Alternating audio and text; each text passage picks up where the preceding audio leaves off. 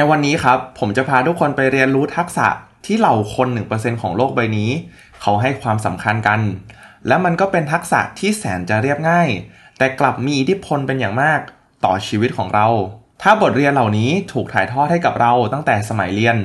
ผมเชื่อเลยครับว่าเราจะสามารถลดระยะเวลาลองผิดลองถูก ไปได้เยอะเป็นอย่างมาก แต่ในเมื่อช่วงเวลาเหล่านั้นมันได้ผ่านมาแล้ว ช่วงเวลาถัดมาที่ดีที่สุด ก็คือการเรียนรู้ผ่านพอดแคสต์ episode นี้ครับ You are listening to the Library Podcast on The Article.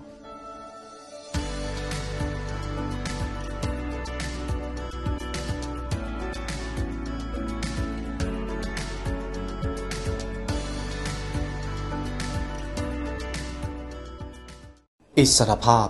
ความมั่งคั่ง ความสำเร็จทั้งหมดล้วนขึ้นอยู่กับความรู้ที่คุณมี The Library Premium Content เราได้นำเนื้อหาจากทุกตำราความสำเร็จมาถ่ายทอดเป็นเนื้อหาพิเศษ ทั้งการเอาชนะทุกสมรภูมิชีวิตจากตำราพิชัยสงคราม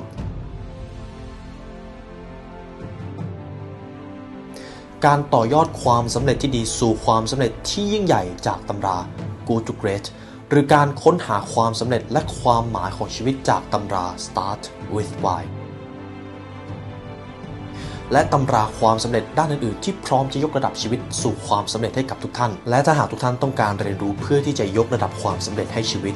เรายินดีและเป็นเกียรติที่จะได้เป็นเพื่อนร่วมทาง ทุกท่านสามารถเข้ามาเรียนรู้เนื้อหาพิเศษกับเราได้แล้ววันนี้ที่ www.thelibrarylearn.com เพราะการเรียนรู้จะทำให้คุณเป็นอิสระ สวัสดีครับ ยินดีต้อนรับเข้าสู่รายการ The Library Podcast ในช่วง The Article กันอีกครั้งหนึ่งนะครับ ในพอดแคสต์ e พิโซดนี้ ผมมีโอกาสได้อ่านบทความหนึ่งเกี่ยวกับเรื่องของ 7 บทเรียนสำคัญที่เราน่าจะเรียนรู้ตั้งแต่สมัยเรียน ซึ่งทั้ง 7 บทเรียนนี้ครับ เป็นบทเรียนที่ถูกถ่ายทอดมาจากคน top 1%ของโลกที่เขาประสบความสำเร็จ และผมเชื่อเลยครับว่า ถ้าคุณสามารถนำหลักการเหล่านี้ไปปรับใช้กับชีวิตในการทำงานของคุณได้ คุณจะเติบโตอย่างก้าวกระโดดอย่างแน่นอนครับ ข้อที่ 1 the action mindset ในสมัยเรียนโรงเรียนมักจะสอนให้เราสร้างสรรค์ผลงานที่ perfect ตั้งแต่ครั้งแรกเลยถูกต้องไหมครับ นั่นเป็นเหตุผลที่ว่าทำไมการสอบมันถึงมีครั้งเดียว แล้วเขาก็คาดหวังให้คุณทำคะแนนได้ออกมาดีด้วย แต่ว่าในชีวิตความเป็นจริงครับ รูปแบบหลักการในการเรียนรู้เนี่ยมันไม่เหมือนกับในโรงเรียน ในชีวิตจริง คุณไม่สามารถรู้เลยว่าสิ่งที่จะเกิดขึ้นตรงหน้าของคุณเนี่ยหลังจากนี้ มันจะมีหน้าตาเป็นยังไง เพราะฉะนั้นครับถึงแม้ว่าโรงเรียนจะสอนให้คุณทำการวางแผนทำการอ่านหนังสือเพื่อเตรียมพร้อมกับสลับการสอบ แต่ในชีวิตจริงครับ ไม่ว่าคุณจะเตรียมวางแผนมากมายขนาดไหน สุดท้ายแล้วแผนของคุณ มันจะไม่มีวันดีพออยู่ดีครับ เพราะสุดท้ายมันจะมีปัจจัย external factor ต่างๆ ที่ทำให้การวางแผนของคุณเนี่ยจะกลายเป็นสิ่งที่ไม่สามารถรองรับปัญหาที่จะเกิดขึ้นได้อยู่ดี เพราะฉะนั้นสิ่งที่เราควรทำครับ จริงๆแล้วมันคือการลงมือทำตั้งแต่ต้นเลย ให้เราพยายามคิดถึงเรื่องของการวางแผน การคาดคะเน การคาดหวังผลลัพธ์ให้น้อยที่สุด แต่ให้โฟกัสสมาธิของเราครับ ไปยังการลงมือทำและเรียนรู้ตรงหน้างาน เพราะท้ายที่สุดช่วงเวลาที่จะทำให้เราสามารถเติบโตได้ มันไม่ได้อยู่ในช่วงของขั้นตอนการวางแผน แต่มันอยู่ในช่วงที่เราได้ลงมือทำจริง ๆ ได้ล้มจริง ๆ และลุกกลับขึ้นมา และเรียนรู้จากมันครับ ข้อที่ 2 the ignorance tax pay down สำหรับข้อนี้ครับ ความหมายของมันก็คือ การที่คนคนหนึ่งไม่สามารถหาเงินได้ 1 ล้านบาทต่อปีเนี่ย จริงๆแล้วปัญหาของเขาครับ คือเขาแค่ขาดความรู้ และในทุกๆปี การที่เขาไม่สามารถหาเงินได้ในจำนวนที่เขาควรจะได้เนี่ย เพราะแค่ขาดความรู้ เขาต้องจ่ายค่าเสียโอกาสเป็นจำนวนมาก ซึ่งค่าเสียโอกาสเหล่านั้นจะถูกเรียกว่า ignorance tax pay down ครับ แล้วทีนี้ สิ่งสำคัญที่เราจะสามารถยกระดับตัวเอง จากการจ่ายตัว ignore tax ให้น้อยลงเนี่ย มันคือการเพิ่มองค์ความรู้ของเราครับ วิธีการที่เราจะสามารถยกระดับตัวเองจากจุด A ไปจุด B ได้ มันคือเรื่องของความรู้อย่างเดียวเลยครับ เพราะฉะนั้นเนี่ยสิ่งที่เราควรทำคือเราควรเปิดรับการเป็น lifelong learner เราจะต้องเป็นนักเรียนของชีวิต ถ้าตอนนี้เราพบว่าเรากำลังติดอยู่ในช่วงสเตจนี้ของชีวิตเนี่ย เราต้องลิสต์ออกมาครับว่าอะไรคืออุปสรรคที่ทำให้เราไม่สามารถก้าวข้ามจุดนี้ในชีวิตได้ และพยายามโหยหาความรู้เหล่านั้นโหยหาความรู้ที่จะสามารถแก้ปัญหาตรงนั้นได้โหยหา mentor โหยหาโค้ชที่เขาจะมาสอนเราได้เพื่อให้เรานั้นเก่งขึ้น และในท้ายที่สุดถ้าเรามีความรู้มากพอ และเรานำความรู้เหล่านั้นไปสร้างคุณค่าให้กับผู้คน สุดท้ายแล้ว เรื่องของเงินมันจะตามมาเองครับ เพราะว่าเงินคือผลพลอยได้จากคุณค่าที่คุณได้สร้างนั่นเอง ข้อที่ 3 the self care formula สำหรับข้อนี้ครับมันคือการดูแลรักษาตัวเอง และโดยปกติแล้วเวลาเราลองนึกถึงวิธีการที่เราจะสามารถดูแลตัวเองได้รักตัวเองได้มากขึ้น มันคือเรื่องของอะไรครับ มันคือเรื่องของการพักผ่อนใช่ไหมครับ มันคือเรื่องของการหาเวลาอยู่กับตัวเอง หาเวลาให้เราได้อยู่ห่างจากการทำงานที่หนัก อยู่ห่างจากผู้คนที่ท็อกซิก ซึ่งนี่สำหรับหลายๆคนอาจจะเป็นการพักผ่อน แต่ว่าจากบทความนี้ครับเขาบอกว่าจริงๆ แล้วการดูแลตัวเองยังรวมถึงการลงมือทำงานที่อยู่ตรงหน้า ให้เสร็จด้วย เพราะสุดท้ายครับ ถ้าเราสามารถทำงานที่อยู่ตรงหน้าของเราให้เสร็จได้แล้วเนี่ย สิ่งหนึ่งที่เราจะรู้สึกเลยก็คือ เราจะรู้สึกเครียดน้อยลงครับ และยังรู้สึกภูมิใจกับตัวเองมากขึ้นด้วย ที่สามารถทำงานที่อยู่ตรงหน้า ให้เสร็จสิ้นก่อนช่วงเวลาที่เราได้คาดหวังเอาไว้ เพราะฉะนั้นครับสำหรับใครที่ฟังอยู่ตอนนี้แล้วคุณมีงานที่ค้างอยู่ อาจจะเป็น assignment จากมหาลัยที่ยังเหลือ deadline ตั้ง 1 เดือน หรือว่าอาจจะเป็นงานจากหัวหน้าคุณที่คุณยังเหลือโปรเจกต์ระยะเวลาอีกประมาณ 1 อาทิตย์ แต่ว่าอย่ารอให้ถึงช่วงนาทีสุดท้ายในการทำเลยครับ ไม่งั้นมันมีแต่จะเครียดกว่าเดิม เพราะฉะนั้นครับ เริ่มทำตั้งแต่ตอนนี้เลย พยายามเคลียร์งานให้จบก่อนจะถึงเดทไลน์ได้ยิ่งดี ถ้าคุณสามารถทำสิ่งที่สำคัญที่สุด ให้เสร็จได้ตั้งแต่ช่วงแรก ๆ เลยเนี่ย คุณจะสามารถลดความเครียดของคุณ ไปได้เยอะมากอย่างแน่นอนครับ ข้อที่ 4 the best first job คือการเลือกงานแรกที่ดีที่สุดครับ สำหรับหลาย ๆ คนที่อาจจะกำลังเพิ่งเรียนจบจากมหาลัย ผมเชื่อว่าบริษัทที่คุณอยากจะเข้าเนี่ยก็อาจจะเป็นบริษัทที่เป็นองค์กรระดับใหญ่ ๆ ถูกต้องไหมฮะ เพราะมันมีเรื่องของสวัสดิการดี มีการเติบโตที่มั่นคง แต่ว่าบทความนี้ครับ เขาบอกว่าเราควรมองหาบริษัทที่เป็นบริษัทขนาดเล็กดีกว่า เป็น small size company เหตุผลครับ เพราะว่าการที่เราสมมติว่าเราเข้าไปที่บริษัทใหญ่เนี่ย สิ่งที่เราจะสามารถได้เรียนรู้ มันมีแค่เรื่องของตำแหน่งงานที่เราทำครับ เพราะด้วยความที่ว่าบริษัทมันใหญ่มาก แล้วมันมีคนเยอะมากเนี่ยคุณไม่สามารถทำความรู้จักได้กับทุกคน มากสุดคุณก็อาจจะทำความรู้จักได้แค่แผนกของคุณ หรือว่าโต๊ะที่คุณอยู่นั่งอยู่ข้างๆกัน แต่พอคุณทำในบริษัทขนาดเล็กครับ คุณจะมีโอกาสได้รู้จักกับทางเจ้าของ คุณจะมีโอกาสได้รู้จักกับทางหัวหน้าอย่างใกล้ชิด แล้วคุณสามารถเรียนรู้จากพวกเขาได้มากอย่างแน่นอน คุณจะเข้าใจขั้นตอนต่างๆ ในบริษัท คุณจะเห็นภาพรวมได้มากขึ้น และในสิ่งที่คุณทำครับ ทุกงานที่คุณทำมันจะมี Impact โดยตรง ต่อการเติบโตของบริษัทด้วย ซึ่งนั่นครับมันจะบ่มเพาะความรับผิดชอบของคุณ ให้สูงขึ้นเมื่อเทียบกับการได้ทำงานในองค์กร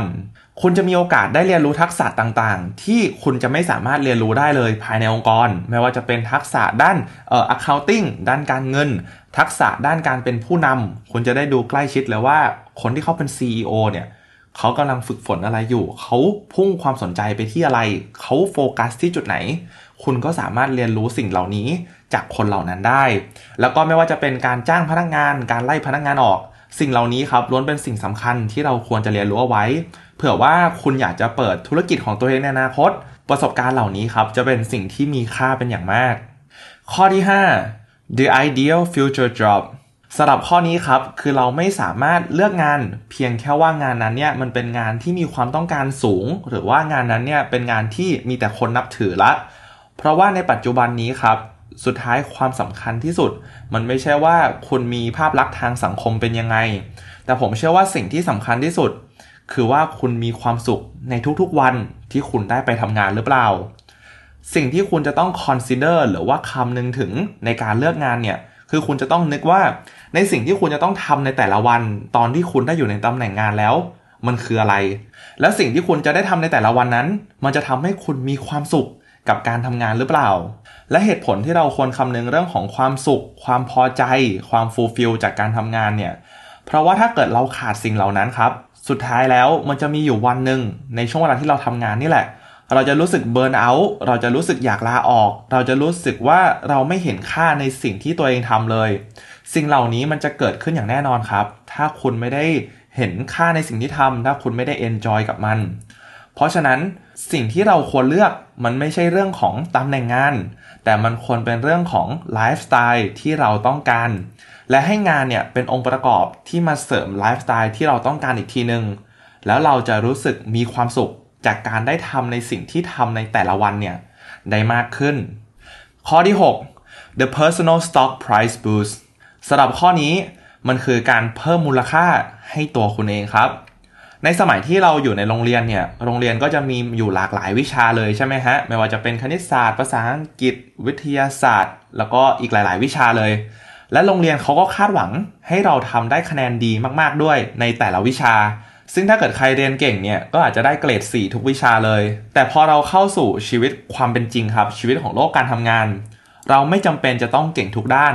เพราะสุดท้ายแล้วถึงแม้ว่าเราจะมีความสามารถทุกด้านเนี่ย เราก็กลับไม่มีเวลามากพอที่จะทำทุกสิ่งได้ เพราะฉะนั้นครับเราควรจะโฟกัสไปที่ทักษะใดทักษะหนึ่งที่เราควรจะเป็นผู้เชี่ยวชาญในทักษะนั้น แล้วเรามีความเก่งถึงระดับที่ว่าบริษัทเนี่ยเห็นคุณค่าของมันครับ ถ้าเราสามารถเป็นคนที่บริษัทเห็นคุณค่าได้เนี่ย เราจะกลายเป็นทีมงานที่บริษัทต้องการตัวอย่างแน่นอน และทักษะเหล่านั้นครับ คุณก็อาจจะต้องไปเลือกเอาว่าคุณอยากจะเชี่ยวชาญในด้านไหน ถ้าหนึ่งในทักษะที่เราเห็นกันทั่วหน้าอยู่แล้วว่ามันมีความสำคัญ แล้วมันสามารถนำไปปรับใช้ได้ มันคืออย่างเช่นเรื่องของ Microsoft Excel ถ้าคุณสามารถใช้ได้ทุกสมการ สามารถใช้ได้ทุก equation เนี่ยยังไงบริษัทเขาก็ให้ความสำคัญครับ หรือว่าการสื่อสารภาษาอังกฤษก็ได้ ถ้าคุณสื่อสารภาษาอังกฤษได้ ถ้าคุณสื่อสารภาษาจีนได้ บริษัทจะให้ความสำคัญกับคุณมากๆครับ เพราะว่าคุณถือว่าเป็นบุคลากรที่มีคุณภาพที่สามารถช่วยบริษัทเนี่ยสื่อสารกับลูกค้าที่เขาเป็นลูกค้าต่างชาติได้ แล้วก็มาถึงข้อสุดท้ายครับ the unfair advantage the unfair advantage ครับ คือทักษะหรือว่าข้อได้เปรียบบางอย่าง ที่คนอื่นเนี่ยไม่สามารถลอกเลียนแบบเราได้ง่าย ยกตัวอย่างเช่นนะครับ ถ้าเกิดคุณมีความเชี่ยวชาญในด้านการเขียนโปรแกรมที่สูงเอามากๆเนี่ย นั่นก็คือ unfair advantage ของคุณครับ เพราะว่าในการที่เราจะสามารถเรียนรู้การโปรแกรมมิ่งที่สูงได้เนี่ยมันต้องใช้ความอดทนแล้วก็ความพยายามเป็นอย่างมาก ทั้งยังต้องมีความสามารถในการเข้าใจสมการที่ยากเข้าใจในเรื่องของตัวเลข แล้วก็เข้าใจความยากต่างๆเนี่ยในระยะเวลาอันรวดเร็วด้วย ซึ่งสิ่งเหล่านี้ครับมันไม่ใช่สิ่งที่เราทุกคนจะสามารถทำได้ และมันก็ยากต่อคนคนหนึ่งที่จะสามารถลอกเลียนแบบคุณได้ และนั่นครับเลยทำให้คุณเนี่ยกลายเป็นคนที่มี unfair advantage ที่ชัดเจน และตามจริงเนี่ยทักษะเหล่านี้ครับมันก็ไม่จำเป็นจะต้องเป็นทักษะอย่างเช่น เรื่องของโปรแกรมมิ่งมันสามารถเป็นทักษะอะไรก็ได้ครับ ที่คนอื่นไม่สามารถลอกเลียนแบบคุณได้ง่าย ไม่ว่าจะเป็นมหาลัยที่คุณเรียนจบมา ไม่ว่าจะเป็น IQ ที่คุณมี ไม่ว่าจะเป็น Connection ที่คุณมี ไม่ว่าจะเป็นฐานะทางสังคมที่คุณมี สิ่งเหล่านี้สามารถเป็น unfair advantage ของคุณได้ครับ คุณเพียงแค่ต้องลองกลับมาย้อนถามตัวเอง และมองหาดูว่า unfair advantage ของคุณเนี่ยมันคืออะไรกันแน่ และถ้าเกิดคุณสามารถดึง unfair advantage ของคุณเนี่ยมาใช้ในการทำงานได้แล้ว คุณจะสามารถสร้างความโดดเด่นและความแตกต่าง จากคนที่เหลือในวงการนั้นได้อย่างแน่นอน แล้วคุณอาจจะสามารถช่วยผลักดันตัวเองเนี่ยดันมาเป็นท็อปของวงการได้ และถ้าเกิดคุณกลายเป็นหนึ่งในคนที่เก่งที่สุดในสาขาอาชีพนั้น หรือว่าในวงการนั้น ผมเชื่อเลยครับ ว่าโอกาสต่างๆ จะวิ่งเข้าหาคุณอย่างแน่นอน และนั่นนะครับคือบทเรียนจากบทความ 7 บทเรียนสำคัญที่เราน่าจะได้เรียนรู้กันภายในโรงเรียน ที่ทางทีมงาน The Library และตัวผมได้สรุปมาให้ จากที่ผมได้สรุปทั้ง 7 บทเรียนไป ซึ่งเป็นบทเรียนที่เหล่าคนประสบความสำเร็จเนี่ยเขาให้ความสำคัญกัน ตามจริงครับมันจะสามารถแบ่งออกมาเป็นแก่นหลักๆ ได้ประมาณ 2 แก่น อย่างแรกมันคือเรื่องของ growth mindset มันคือเรื่องของ mindset ที่ว่าเราพร้อมที่จะเรียนรู้ เราพร้อมที่จะเติบโต และพร้อมที่จะรับความท้าทายต่างๆ ที่จะเข้ามาในชีวิต และอย่างที่2ครับมันคือเรื่องของ